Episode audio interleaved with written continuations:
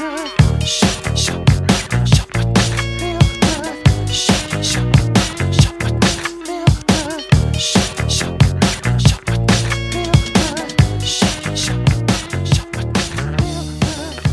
everybody. I'm Sam. I'm Biz. And I'm Alexi. Welcome to a new episode of Nymphet Alumni. Um, Alexi, why don't you take it away and describe what we're going to be talking about today? okay, sure, I will. And sorry about my voice this episode, guys. I am a little bit sick. A few weeks ago, we were feeling inspired by some images, as we often are. And among those images were, I mean, I was looking at the art of Jamie Hewlett, who's an artist slash illustrator who's responsible for the visuals behind Gorillaz and Tank Girl. And the Big Red Boots came out, and also we were getting really obsessed with Tokidoki and general kind of Japanese inspired but distinctly 2000s to 2010s um visual style. Sorry, Yeah, I think that yeah. wasn't very good. No, I That's think that's good. good.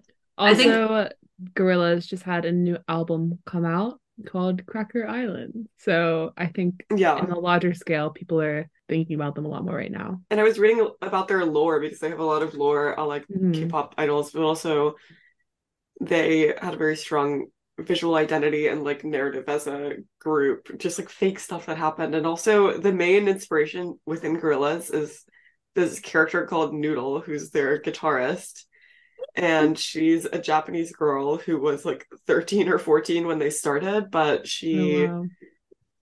I mean she's not real, but also she I know, I know, but I was like, Has she Yeah. aged? Has she been she like has, aging? yeah. Now she's Okay. in her early twenties, like me. Oh my god! Wow. Okay, So she's so aged. and She's a woman now. She's a young woman, but also she was just like a kind of. child laborer. Her whole vibe was like she didn't speak, but she was like a deadly assassin and very spunky and wearing these clothes. Like she had a bob and was always wearing kind of like headphones or a hat that was like a newsboy hat, and it reminded me kind of of Sucker Punch too. This vibe of like precocious, young, cute warrior woman. Yeah, yeah, the Gen Z bandmate at in Mhm. Gorillaz, yeah, and it's also I think part of the reason why it has such like a strange vibe around it. it is like it's like a band made by graphic designers, like literally graphic designers like decided to like make a band and like creative direct just like this weird project, and like I don't even know who the real who are the wait who are the It's musicians? the guy from Oasis.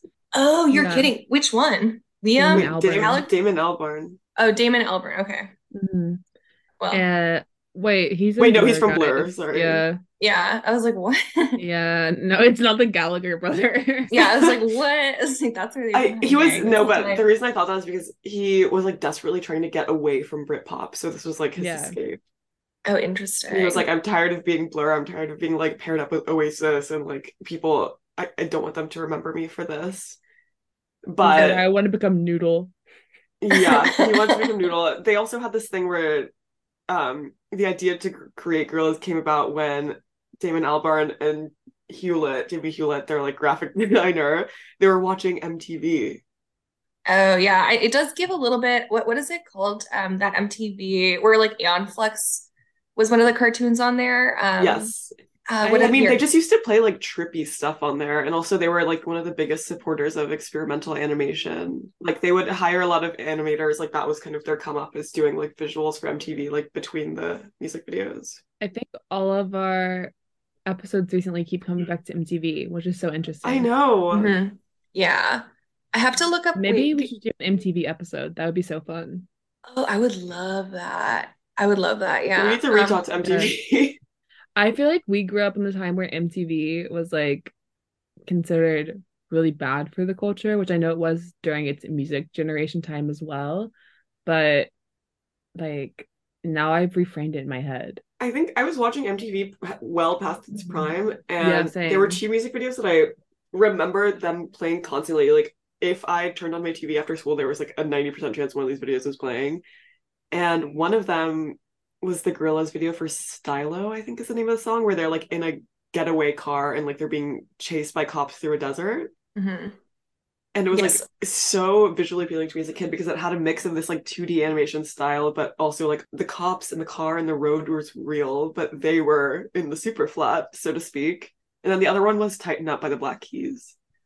But Oh, they both yeah. had this kind of like dusty, like cassette, like I don't know, filter where everything looked like dusty and indie and I don't know, it was very Wait, interesting me. Yeah. You know what's interesting? I just remembered that aespa, uh, the Mhm. K-pop group who also has a Their whole of thing is into the flat. Into the flat, yeah. That's so funny. Into the super flat. Um, We're really um excited talking about this a bit because I think this kind of started a little bit more with Toki Tokidoki and stuff. And then as discourse started to pop off with MSCHF boots and a lot of like cartoon discourse with like those Sailor Moon shoes that were just um that just went really viral. what are those? It was the Sailor Moon collab with Oh, with Jimmy it Choo. was Jimmy They did Yeah, we should also mention all of Loewe's, all of their kind of Pixelated shirts, yeah. their pixelated shirts and also their like also little plastic shoes that they do. Yes. yes. Yeah, it's a very Polly Pocket dress. Um Mhm. which I think there's been a lot of discourse on TikTok about it. Um, I feel personally a little bit dissatisfied with the discourse. Like I think it's interesting, but I think there's like a lot more to it. Um, we did a lot of research for this one, and thankfully there has been an enormous amount of academic research and entire fields of study dedicated to like Asian globalist aesthetics that have like influenced the world, like kind of around the same time that we're talking about in the 2000s, right? Or something like Tokidoki or um or even like Gorillaz, even though that's not Asian, it's definitely like Asian inspired. There, there's just like a lot of discourse around that. And super flatness, of course, is like a whole practice and like art movement. And so there's a lot of Yeah. discourse on that. And we found some really interesting articles on it. Um Should we Yeah, start? mm, where should we jump off Let's from? we should introduce Tokidoki because it's Yeah. one of those brands that even if you don't know what it is, you've probably seen it. Uh and I think Sam, you had a kind of good description of how it came to be in yes. the 1990s. Yeah, so um Tokidoki, I think a lot of people will be familiar with it if they look it up. I like didn't realize that that's what it was called. It was just something I bought a lot as a kid. It would be sold at like Spencer's or like Hot Topic and stuff. Mhm. Um, and it's this um fashion brand that was created in the 1990s by a graphic designer called Simone Legno. And it didn't From start off as a an Italian. Yes, he's an Italian graphic designer. Very important for the for the Mhm. narrative of this episode. But um, this did not start off as a fashion brand or even just like a brand in general. It was just kind of like his personal designs on his graphic design portfolio, like that he had on his website. And he just kind of had these like little fun things, and they started really popping off and blowing up um, within the graphic design world in the 90s. And he became the creative director for Vianet, which is an Italian design firm that used a lot of like Asian symbolism in their marketing. They did a lot of car commercials that featured sort of like Asian symbolism because they targeted both a European and an Asian market, but they're also an Italian graphic design firm. And that caught the attention of one of the founders of Hard Candy, Pooneh Mohajer, who um, approached Simone about starting a fashion label based out of Los Angeles, and he established the brand Tokidoki in 2003. And they're really fam- famous for collaborating with a bunch of brands in the early 2000s, like Sanrio, LeSportsac, for Narnia, which are all Japanese and American and Italian brands, respectively. Um, and it's kind of like known for its attack on the senses, like very super flat, congested, vibrant designs. And it features a lot of Asian women um, and a lot of kind of like kawaii little characters. Um, and even in the 2000s and stuff, there was a lot of discourse surrounding Simone Legno's Asian influence in his designs, and people were accusing him of Orientalism. We found some articles talking about him specifically, and his fascination with Asian culture kind of does need to be set into context, which I think is a co- like the context will lead to a commentary on the larger state of like global capitalism a little bit, but something that's like important to note about Simone Legno is that he grew up in Italy in the 1970s. And Italy was one of the first European countries to import anime. And from 1977 to 1980, there was more than 100 anime series that were broadcast on Italian television. They were dubbed in Italian. And so, like, anime was like an enormous part of Italian childhood in the 1970s when Simone was a child. And yeah, I think one of the essays we found, which is titled Tokidoki Cute and Sexy Fantasies Between East and West, argued that this like fascination with Asian culture within Tokidoki needs to be framed in terms of the present global diaspora and the hybridization of cultural signs and symbols, which kind of requires a broader critical approach than that provided by like a critique of Orientalism. And the authors of this essay were two academics. One of them was Japanese and the other one was Italian. And so they both had like a lot of like things to contribute to it. But yeah, I think yeah. what how would you guys describe Tokidoki like as as like a visual brand? I think that, you know, as of these days they've leaned more into like a Funko Pop-esque like universe where there are certain characters who have certain alleged traits, but I think the stuff that made uh Simone Legno his original imagery is that combination of like a sexy Asian woman who is like larger and very svelte and kind of like I don't know fashion model looking. The contrast between that and like this clutter of minions, rounded and like sticker like like an explosion of these little characters on such a small scale. Yeah, um, she reminds me of the Lana Del Rey music video where she's like towering over Venice yes. Beach, Los Angeles. That is yes. always the scale of the the woman in these compositions. Just like absolutely ginormous. And she's like tatted up and yeah, you know, has really straight hair. So there's almost like a, a level of pinup mixed with like it's definitely like something to note about this aesthetic that we're talking about specifically because i think it could get pretty broad if you start going into like 2000 super flatness which is something we will talk about a lot in this episode but like the vibe specifically that inspired this episode is like punk-esque you know? It's like i think what we think of as punk in the 2000s um not real punk you know not like the people at house shows like uh, moshing but like people were maybe like edgy and had like pink tips on their black hair like that that type of like early 2000s punk i think is like a really distinct vibe um that i kind of miss a little bit it was a little hot topicy but not as goth um and i think a lot of people that, adopted this vibe um were early professional creatives like i think in nowadays it's like pretty common to be like a creative director like a graphic designer because i think there's a lot more there's a larger market for that. But in the 2000s, if you were like a graphic designer, I feel like that was such a rare job. And everyone was like, what? Like, so you're like an artist? Like, what do you, like, you know, like people are confused about it. And so I think they had a little bit more like alternative clout back yeah, then. A bit more of an edge. I would love to talk more about the punkiness element of this because uh Alexi, you mentioned in the notes that there's another side of like the super flat design style, which we could call soft super flat, which includes mm-hmm. like um, Japanese contemporary artists like Yoshitomo Nara.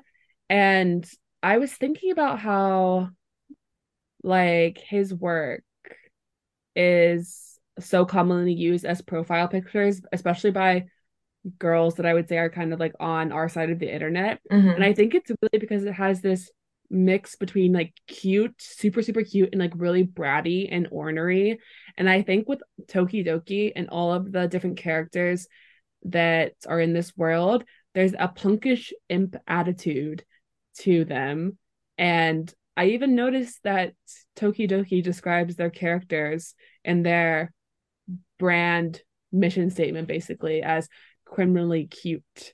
So there's a punky element to it, but it does it is quite childlike or bratty or something quite adolescent about it that I think also matches with the idea of this first generation of like MySpace graphic designers.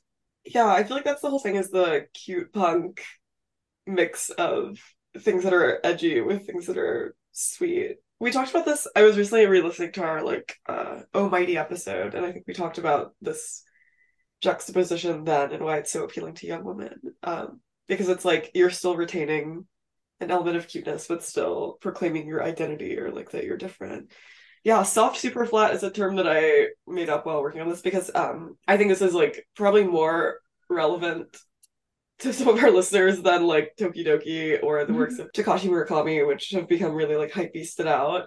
Contemporary artists in Japan, I feel like, are more willing to like cross the line into illustration, but I know that this has like been the gateway into the art world for a lot of people. So like Mhm. Yoshito Nara, Aya Takano, who had that like infamous Issey Miyake collab in 2004, Seiichi Hayashi, they're all kind of like still using cartoonish visuals, but I think super flatness, or at least like what we're talking about today, it has like that really harsh outline and like no depth of field and high contrast, Well, why don't really we saturated colors. Yeah.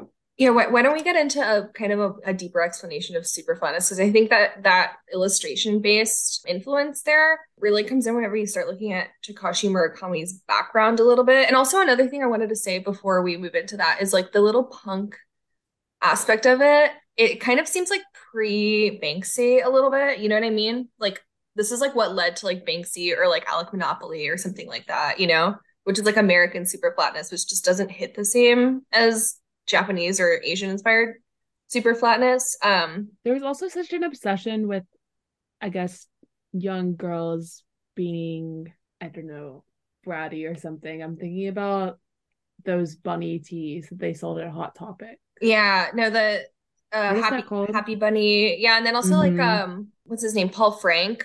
It's like a co- Mhm. coconut girl, super flat almost, because it was kind of like a surfing brand a little bit, or like a skating brand, because it's based out of like California. But with Takashi Murakami, that illustration based influence is because he was really inspired by really early traditional Japanese art, which is kind of surprising to a lot of people, I think, because he also the, the most prominent element in his work is like otaku culture Yeah. which at the time when he was first coming up in the 90s, it was like kind of a topic of that was experiencing a lot of criticism, especially in Japan. I think there was a prominent murder, an otaku murder that really kind of created this panic around otakus who are like a subculture of people who are really obsessed with like anime and just like digital media and they based a lot of their lives around um these these different like media objects and the Japanese people were like kind of upset with them because the stereotype was like they they didn't work and they were just like on the computer like watching a screen all day.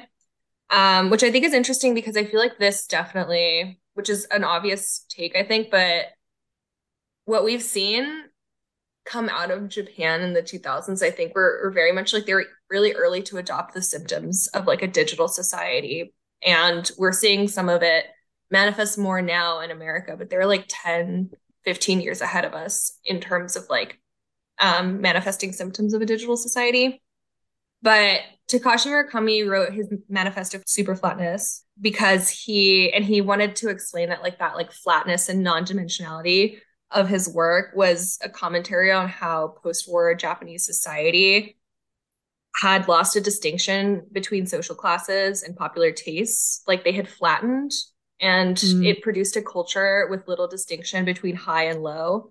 And that's also why he commercializes a lot of his own work. Like he's super known for collaborating with like a million people and the most random stuff. Like I feel like most people know he was like he designed the album cover for Kanye's graduation album and directed a music video for him. He's done Louis Vuitton collaborations. He's collaborated with Lionel Messi, with Macy's, random candy companies. I think he's most known for um, Murakami flowers and stuff, but I think at the time when he was first coming up, his most popular work was My Lonesome Cowboy, which is just like a disgusting giant sculpture of an anime boy jizzing in magical circles. It's like so bizarre. Um, Gay guys love that culture. it's like so gross. It's like Yeah. Uh, one of the things from this, uh, the Tokidoki Cute and Sexy Fantasies article that we're so obsessed with that really stuck with me is in 2003, Murakami had like an interview with journalists where he said, in Japan, art has to be accepted by the general public, and selling real art as toys at convenience stores is a progress in the long history of art.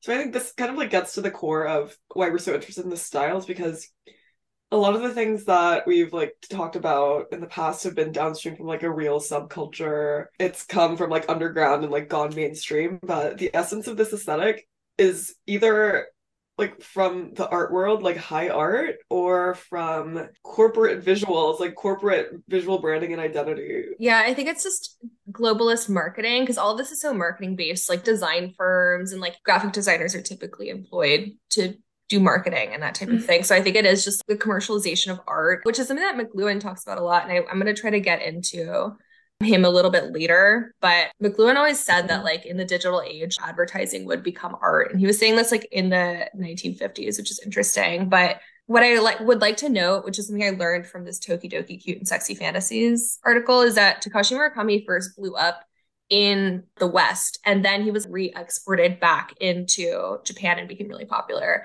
And so he found a lot of success within the art world in a foreign country.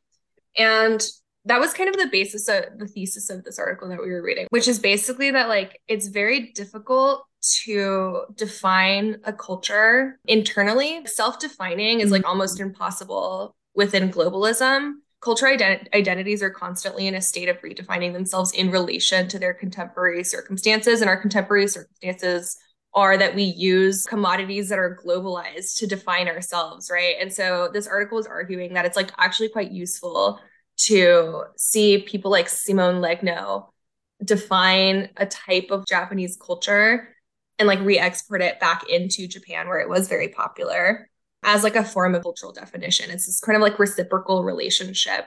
Yeah, I think we talked about this a little bit in the Americana episode with yeah. Japanese brands appropriating American culture and like repackaging it and defining what it looks like to be America and like reselling their idea of America back to American consumers with like enormous success. Yeah, I think we've also been talking amongst ourselves about how on Avery Trufelman's podcast, Articles of Interest, she talks about how uh, Ivy style was really first defined by Japanese businessmen who wanted to sell it in Japan and then basically created this amazing document of uh, American Ivy style that Americans now look back on as a document of that time. And then they obviously um, started manufacturing it in Japan as well. And we saw we saw that reciprocal relationship happen there really distinctly. Um, but I still don't think that many people know about that. Like when I was listening to article of interest, I found it in I found it to be an article of interest. um, to be honest, that's this style there's a really interesting part of this um, article by Okayama and Riccati that where he gets into like the idea of chaos that I thought was really fascinating. Um, and he talks about how Simone Legno was uh, recognized the influence of Takashi Murakami. And he said, Murakami tamed the chaos of images, icons, characters, and inputs to make us all understand how wonderful its essence can be. Dot dot dot. The authors of the article say to to Legno and to like the Tokidoki universe, chaos isn't a dark hole in which one becomes lost, but a childish flat world where we can, from our external position as amused spectators, spend time looking for cute little surprises. Aww. So like this intricacy and this denseness that is happy. I think that gives like good. yeah, that. Sorry, wait, I'm so like, low IQ right now. No, it's okay. I do want to talk about the clutter core of it because this relates kind of to the discourse that's happening right now with super flatness. Yeah. There was a an article in Spike magazine titled Tragedy in the Super Flat by Daniel Moldoveanu. Shout out listener of the pod. Really? Oh my yeah. god. Okay, hi Daniel. um if you're listening, I liked this article a lot. I found it really hard to read because of the A font that they used on there, but that's not your fault. And um yeah, he was talking about equating super flatness with kind of this like postmodern narrative collapse, right? It's like narratives have flattened. And he references Narcissus in The Death of Tanya and White Lotus. And I did want to bring into tie this into McLuhan because he has a chapter in Understanding Media about Narcissus and the myth of Narcissus with digital media. And it kind of does get into the flatness and like the flattening of narratives and the like chaos of Tokidoki and the cluttercore of this aesthetic. And if I may read this very dense quote, McLuhan writes Narcissism is from the Greek word narcosis or numbness. The youth Narcissus mistook his own reflection in the water for another person. This extension of himself by mirror numbed his perceptions until he became the servo mechanism of his own extended or repeated image. It is this continuous embrace of our own technology and daily use that puts us in the narcissist role of subliminal awareness and numbness in relation to these images of ourselves. By continuously embracing technologies, we relate ourselves to them as servo mechanisms. That is why we must, to use them at all, serve these objects, these extensions of ourselves, as gods or minor religions. Thus, the age of anxiety of electric media is also the age of the unconscious and of apathy, but is strikingly the age of the unconscious. With such awareness, the subliminal life, private and social, has been waked up into full view, with the result that we have social consciousness presented to us as a cause of guilt feelings. This is a really dense quote to break down. I'm not going to like try to break it down on the podcast. I feel like that would take too long, but I just do think like that concept of the internet not being a portal to another world, but a mirror is like really interesting to relate to the numbness of things. And I do think the embrace of these constantly changing technologies, so like a, a hyper interconnected world that's like very socially conscious and socially aware, does create a sort of numbness. And the clutter core of super flat is really appropriate, I think, for the circumstances that it was birthed from in terms of like otaku culture and interconnected global market of art and marketing. You know, I think it's like a really intuitive aesthetic as to like communicating kind of like the feelings of living in a world like we do today. That's very true. Wait, okay, one thing I wanted to talk about is Frutiger Metro, which oh, yeah. sounds unreal. Uh, if you've been on TikTok in the past few months, I mean, even Dazed wrote an article about Frutiger Aero, which is um, this early digital collage-like aesthetic named after the Frutiger family of fonts in Windows Aero, which is the design language of Windows Vista. Uh, Frutiger Aero is basically like, in Frutiger Metro also, it's like desktop wallpapers from 2007 that are like the rolling hills and then some kind of like PNG of the globe with bubbles and fish and water splashes, like these vector art images. But Frutiger Metro is like more flat, urban, and edgy feeling as as opposed to the bright, skeuomorphic naturalism of Aero. And some of the motifs are like vector blooms, concentric circles, graffiti drips and paint splatters to like I don't know reference street art human silhouettes, lots of flourishing lines and radial movement, headphones, speakers, music notes, arrows, chrome like finishes, rainbows, skulls. Um, but the one thing that I noticed about all of these images when I was looking at them is that they all have this like radial energy where like there's one point that things are like exploding out of. And this is also like we were talking about how this aesthetic came from corporate branding and desktop wallpapers to me is like the biggest example of this because this is the default thing that like many people at Windows agreed this is what people want to see when they open their computer. But it does have a sense of optimism about I think they were trying to visualize what it's like to go on the internet. Mm-hmm they were trying to show that like from this one point you open your computer and then like everything explodes out of it with a lot of funkiness and energy and possibilities. Yeah so interesting. It's almost like they were trying to make it more tactile as well because yeah. i think when thinking about people like like artists like nara's work it's so contained within lines but like you said there's that element of like exploding out from one point that makes the screen feel more tactile or alive versus dead. Yeah. It's definitely something I think they were trying to encourage with all of their designs, even like the rolling the rolling hills. It's like traveling across those hills into the horizon. Yeah. I think what's interesting too is like the vector blooms aspect of it is very much like I don't know, just to like the analogy of like mirror versus portal. I think like the Frutiger Aero is really trying to sell you the idea of the internet as like this portal to a totally different, like hyper futuristic um utopian world. And like vector blooms yeah. are almost just this kind of like stupefying like explosion of of kind of like peacefully stupefying, you know what I mean? Because it's like always very zen. I feel like it's all ex- extremely zen aesthetics, you know? Yeah, I think the Aero stuff is really zen and it's kind of that like uh early 2000s like bamboo naturalism thing. But I think why I got obsessed with Frutiger Metro is because it just reminded me a lot of like MTV and like my perception of what youth culture was as a kid who couldn't access it. Like I thought that breakdancing was real. I thought that like you could walk around with a boombox. I thought that like you would walk into a party and it would be like this type of thing. Maybe like someone would be, um, be playing hacky sack like or something outside, yeah. you know I mean? Someone would be spinning on their head. There would be a DJ and he'd be like wearing a giant set of headphones and like yeah it's a very cartoonish depiction of like adult life.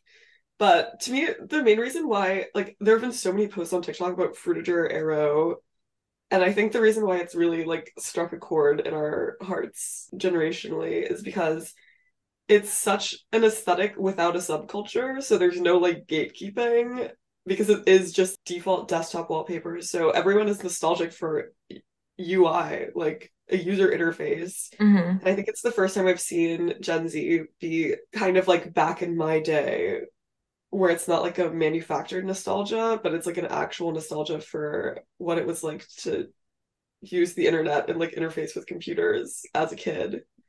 Yeah, that is yeah. that is shocking.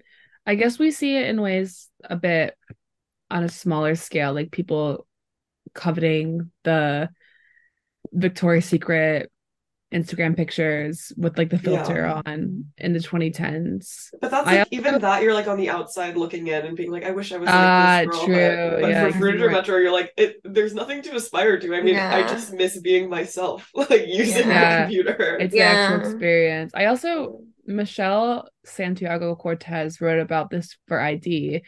And in her article, if I recall correctly, she talks about how uh a lot of this has to do with people thinking about the relationship between nature and technology, which seems like more and more relevant right now because we're seeing the development of these like uh post-apocalyptic aesthetics that also draw on like prehistoric Mad Max vibes. Yeah.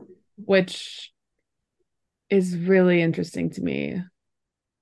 Like, because it's an idea of like how nature and technology can work together, at least in Frutiger Aero.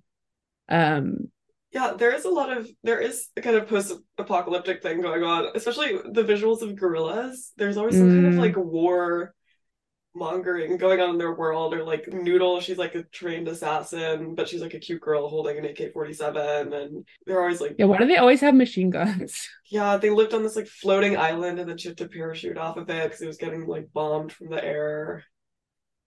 But maybe that's like it all gives European like World War II trauma kind of.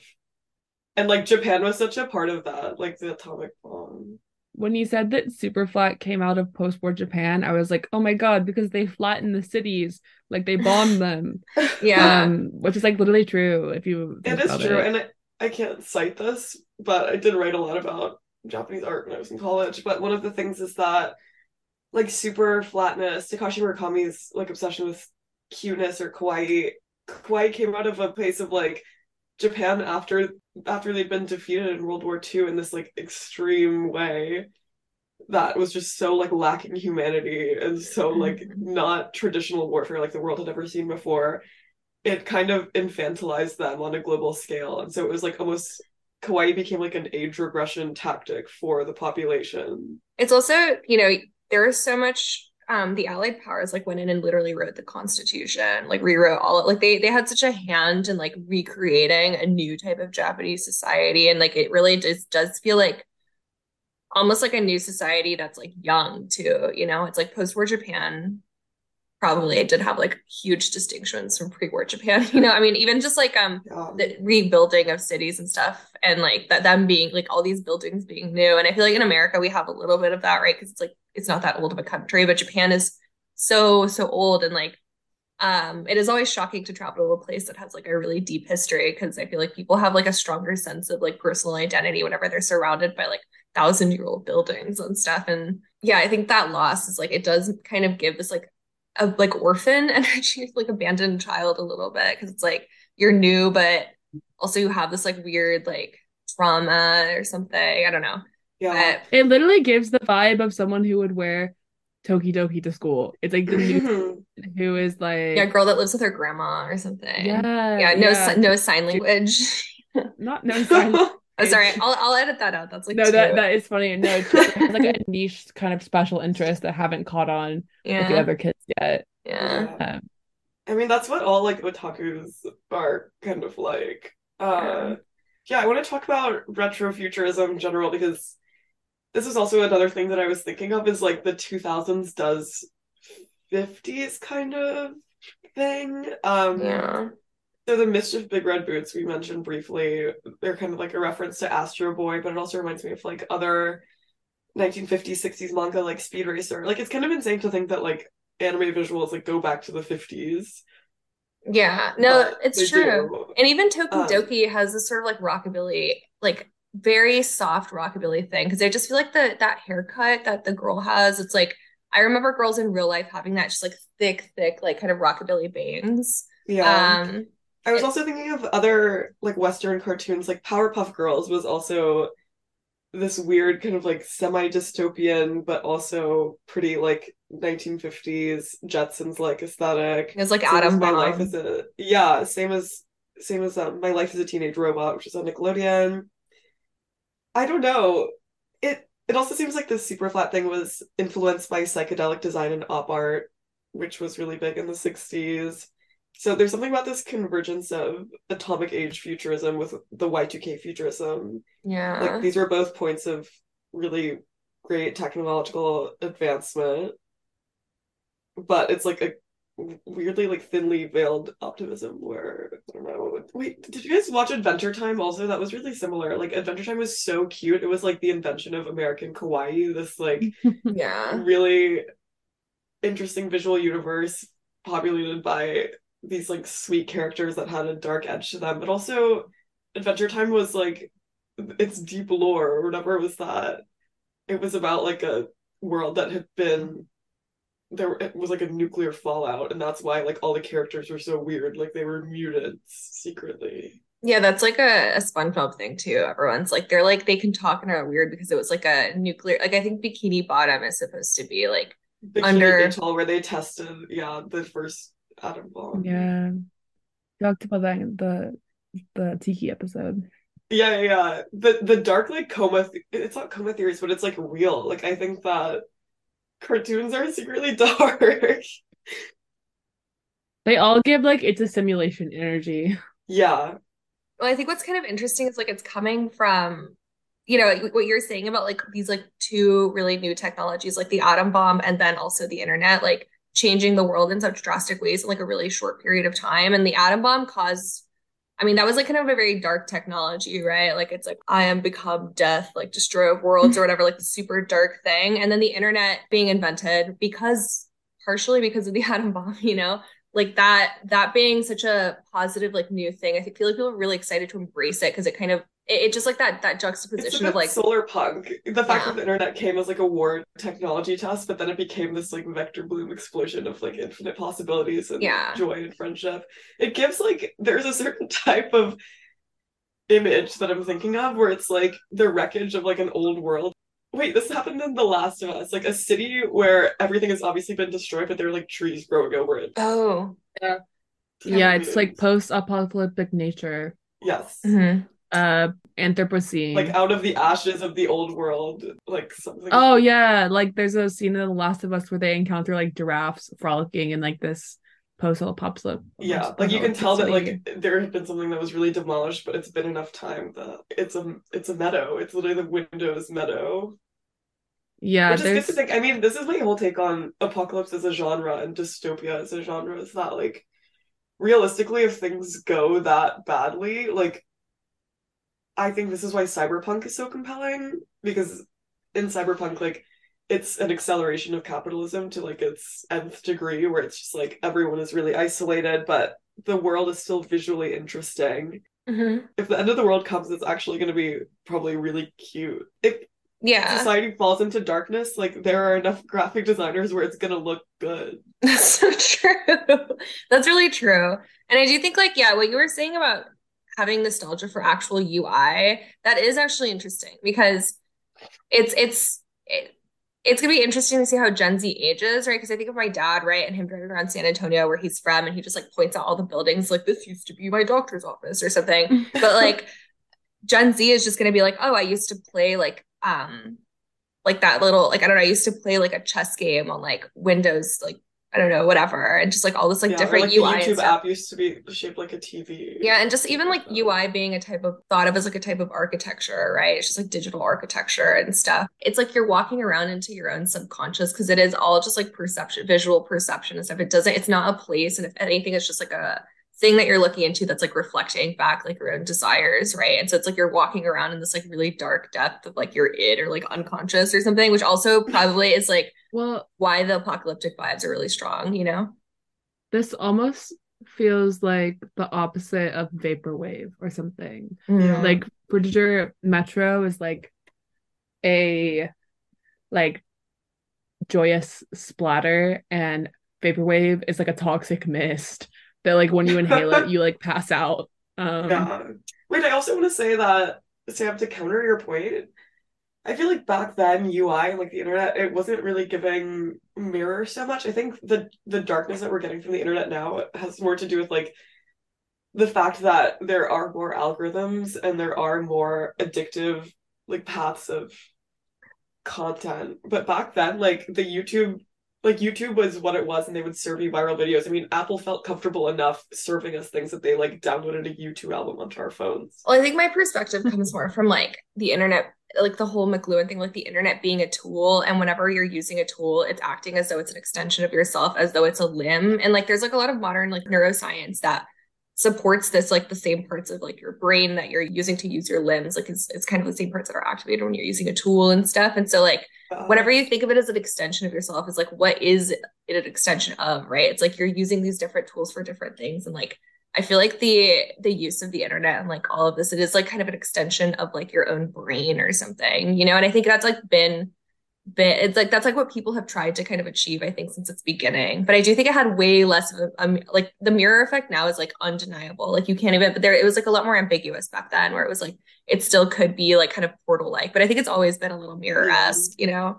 Um I, I just think that that's where this nostalgia comes from is the fact that the internet was a much more homogenous experience an extent. Like today, you would never see anyone use a default wallpaper that like came with your phone. Like everyone's way more obsessed with customizing things and I just want to say I have mine on, but not like because I thought it was cool to do that. Like instead of having a background. I was being Tokidoki punk or something. I was like, I I don't want my own background. background. Oh, I need a Tokidoki background actually. I, it's also we talked about this in the last episode, just like big corporations being less willing to take risks. I think back then their method was just like we need these people to think we're cool. Like we need to have cool backgrounds for cool people. yeah. But now it's like everything's so minimalistic. It's like okay, you can choose like the black background or the white one.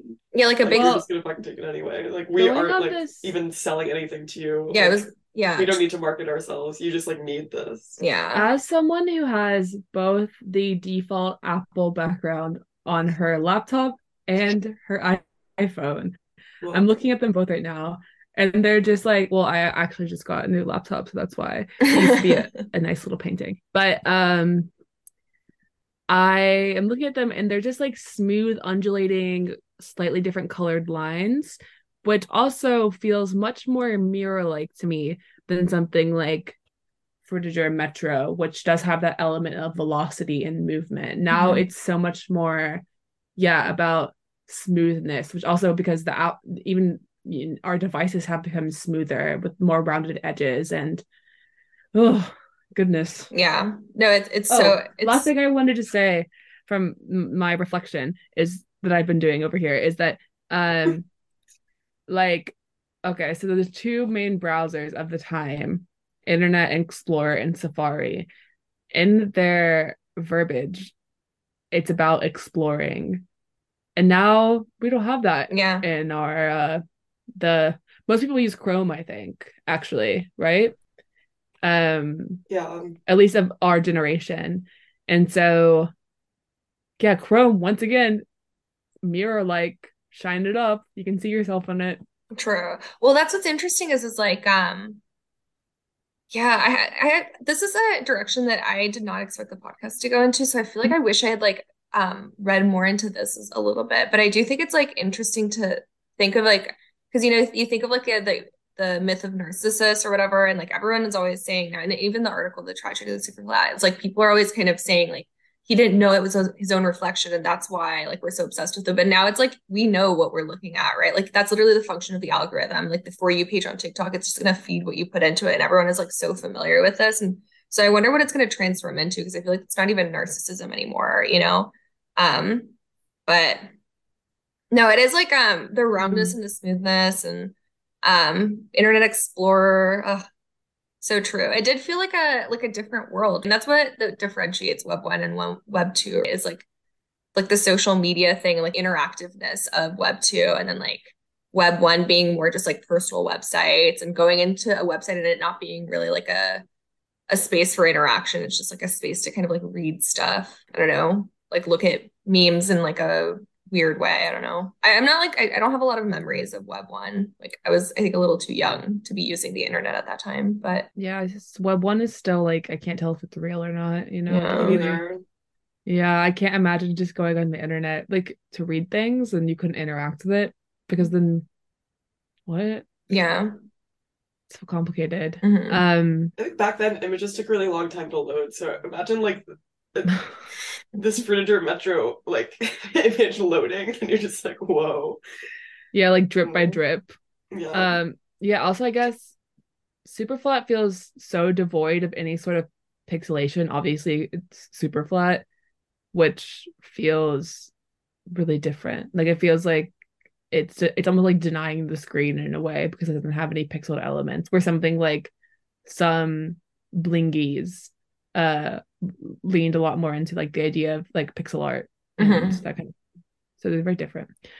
Um okay well we've been recording for an hour just for reference so okay. um wait i want to bring some um contemporary references into this. Oh me too. Yeah yeah. Are you familiar are you familiar with frank ocean's jewelry line homer? Of course. No. Uh wait sorry.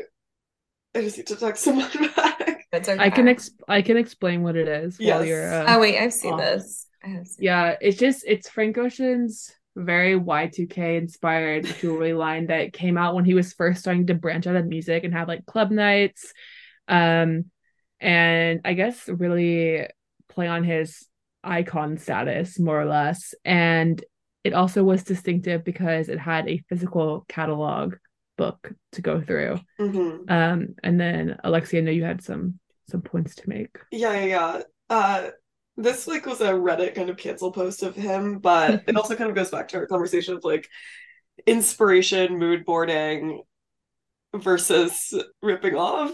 Um, there's this Y2K pioneer, Karim Rashid, who did a lot of interiors, but he also did a lot of I guess generally industrial design of blob blobjects is what he was really famous for. Um, but he made this book called Digipop, and the Homer aesthetic is like really, really heavily lifted from this, like these collages of zoomed in, blobby.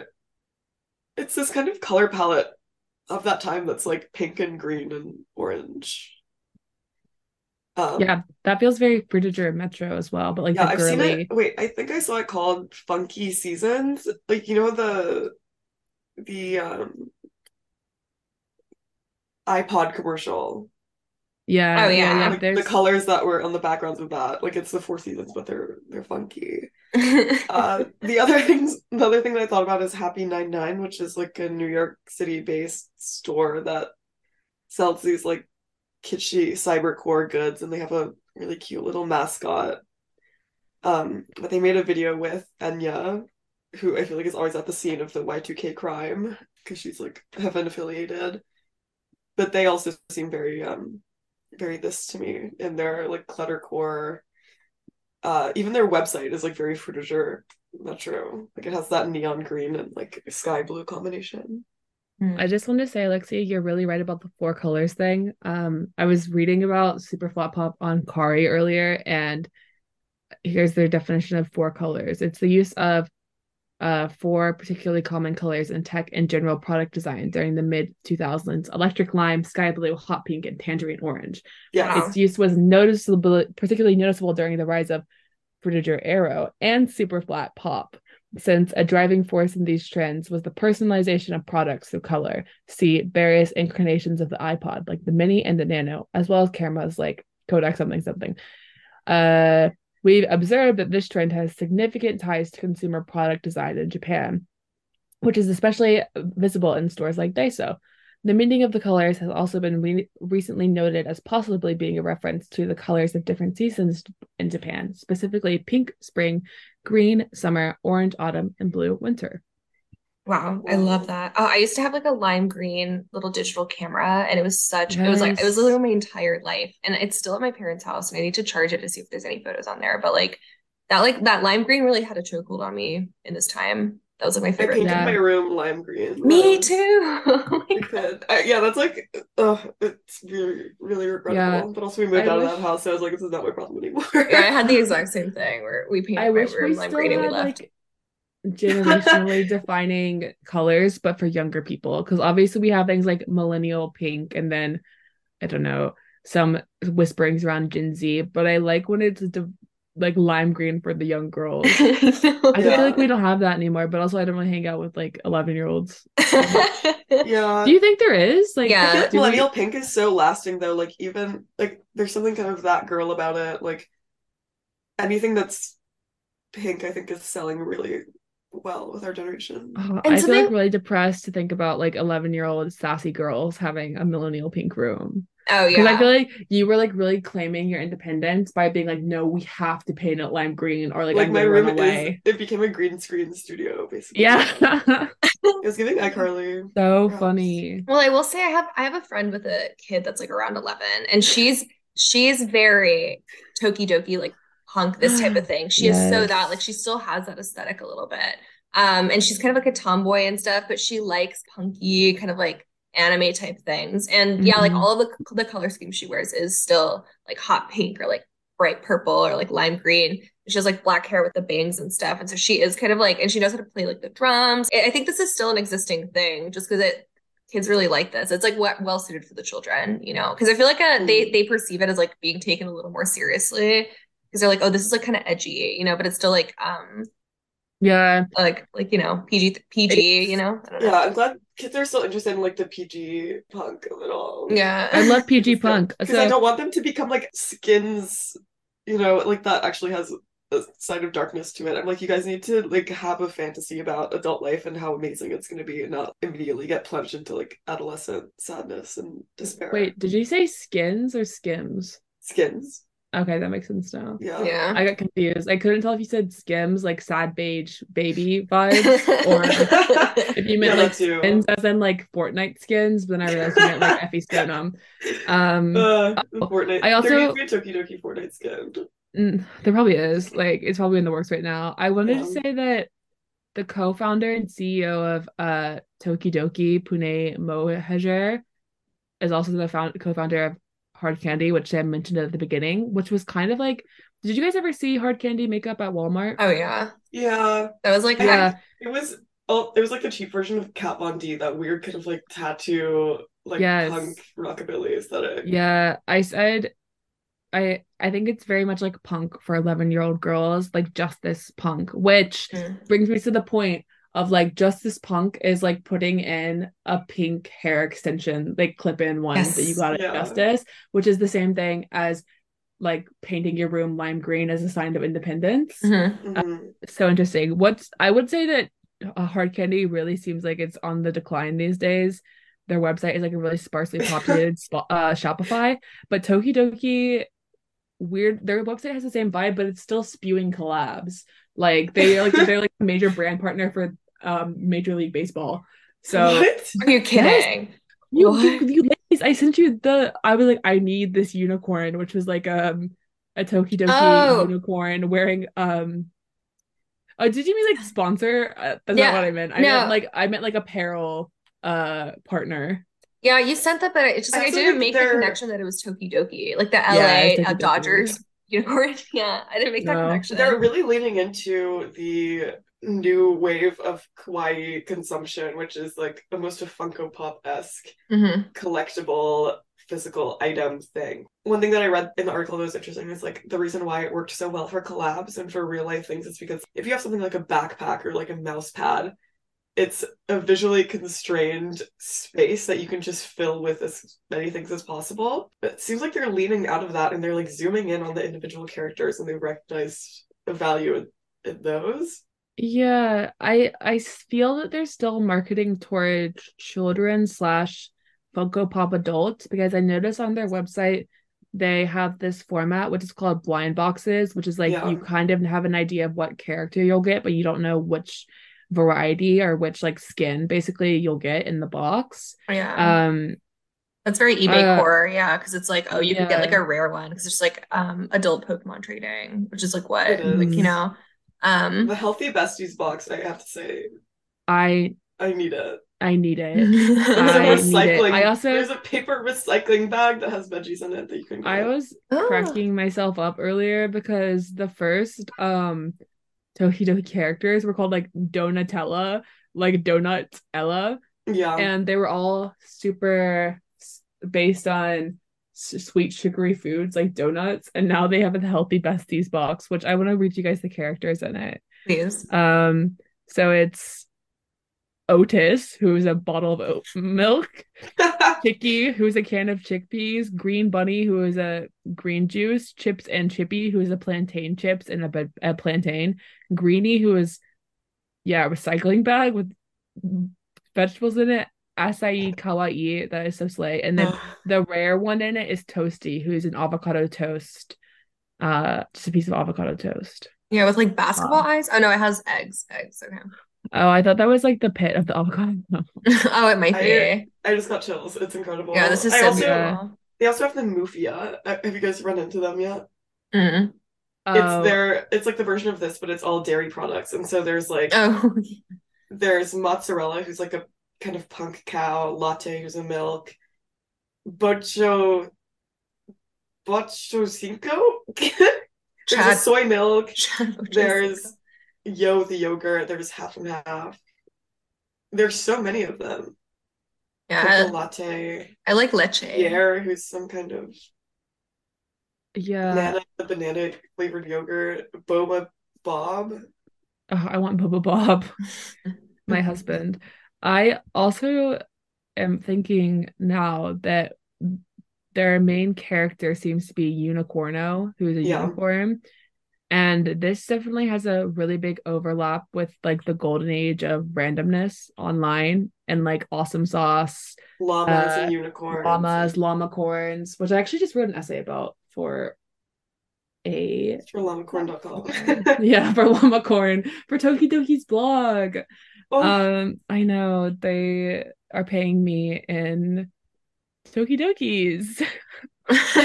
Um, when are you okay. gonna hear from Oh, I I wanted to make one last contemporary reference, which is like honestly on the cutting edge, if I could say so myself.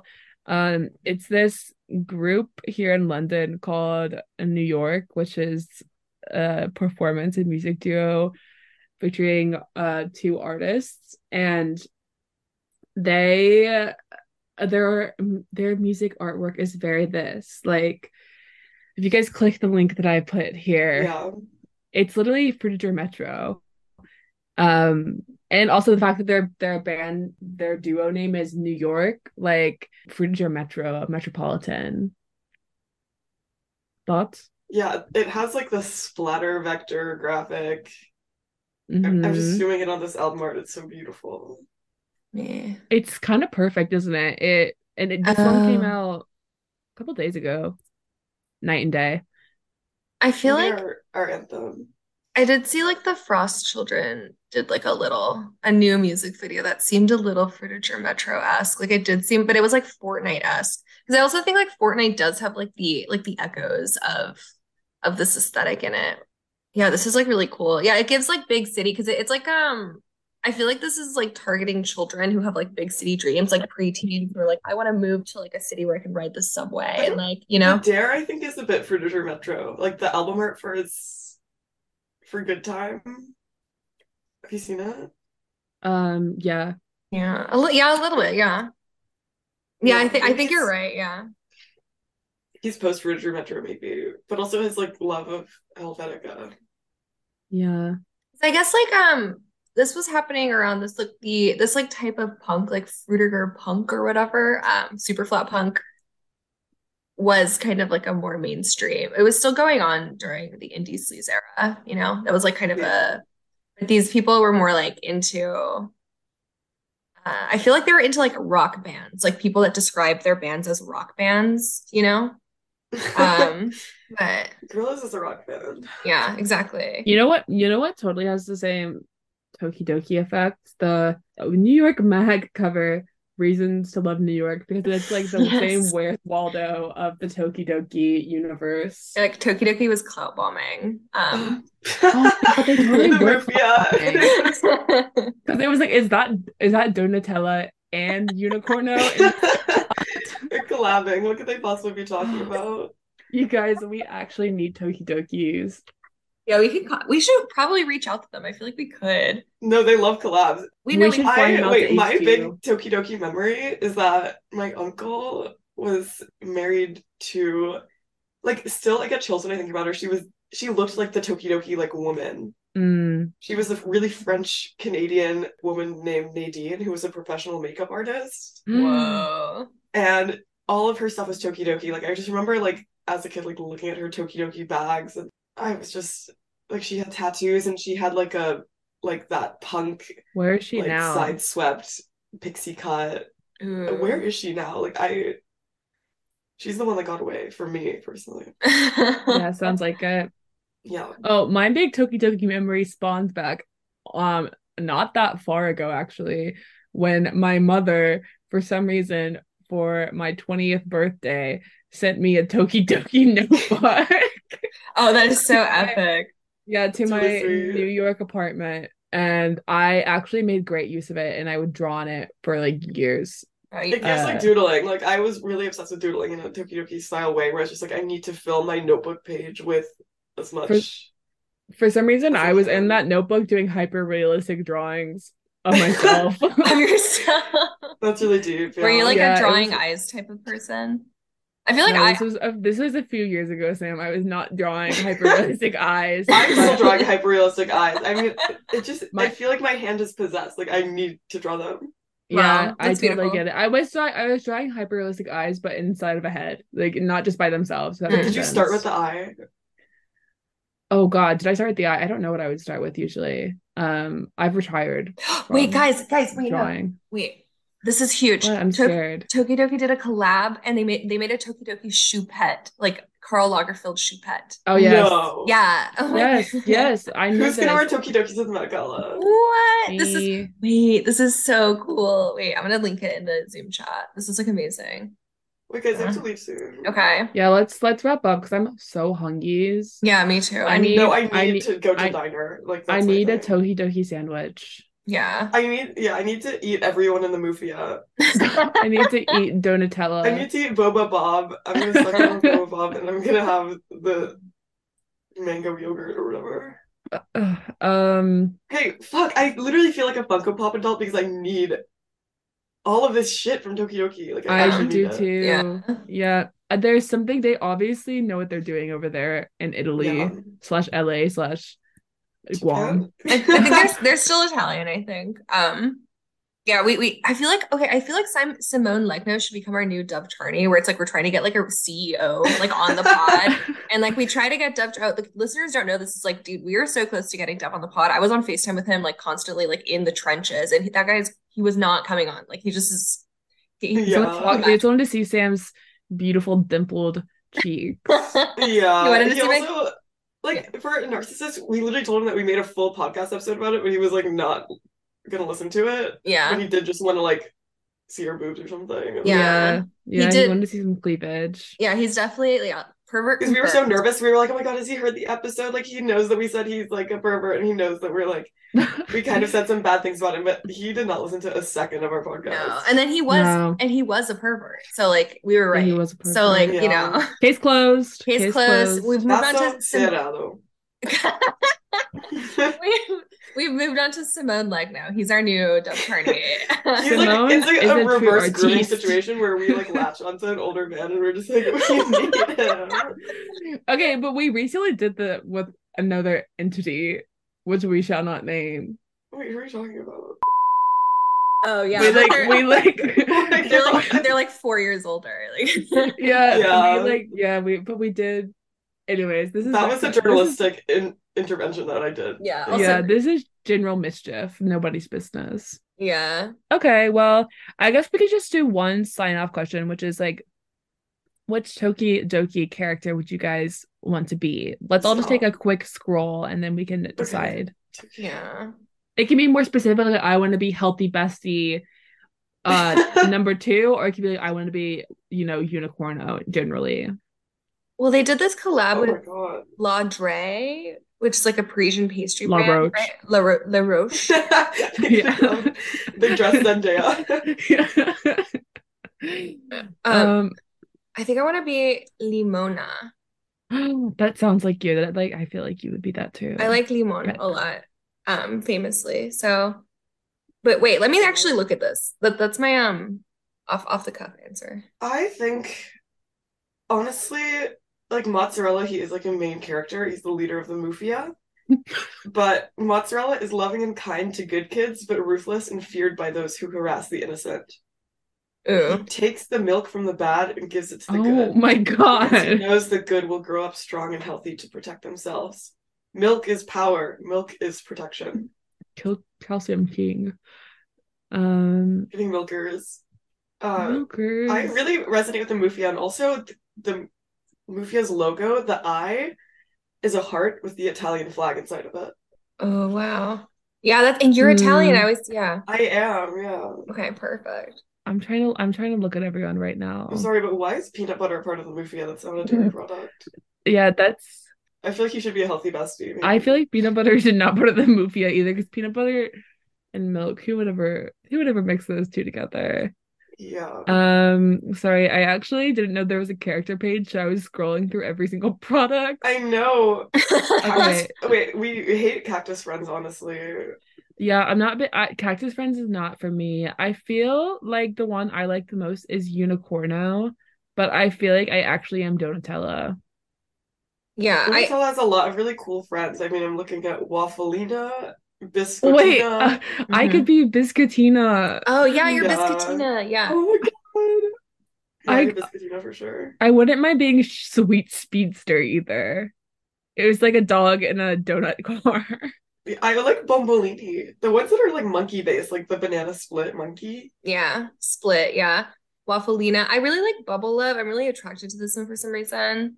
Um, Mm. but how did you get to the character background, Alexi? I like want to read like what they're about. Oh, on Moofia, it was just like next On to the landing page. Oh, it's because she's she's the main Yeah, character. Donutella has one next to her that says Donutella she comes. discovered planet Earth. Yeah, Okay, nice. Yeah, I do have a sugar addiction as the well. The lore is just so- so half-assed, and it's also like they didn't even finish this sentence. What? Like, there's no period at the end. Yeah, there's no period, but they're Italian, so they can't. Yeah. Oh, I feel so in touch with my Italian heritage right now. hmm I Yeah. know. Okay, well, thanks everyone for listening to this super sweet and punky episode. hmm Yeah. We hope that you have a very Frutiger Metro day. Yeah. Yeah. No, I actually, oh, like I want this to become a real subculture. I think it is. Like I Bro, see I I'm- see I- the it echoes I've seen literally- TikToks and it's like Frutiger Aero MFs when they go outside and see like the clouds. Like that. This was literally my subculture sitting alone in my room drawing pictures of myself. Like yeah. in the Toki Toki I notebook that I I'm would gonna- then take on the subway with me. I'm gonna challenge myself to invent a new Tokidoki character and pitch it to him via email.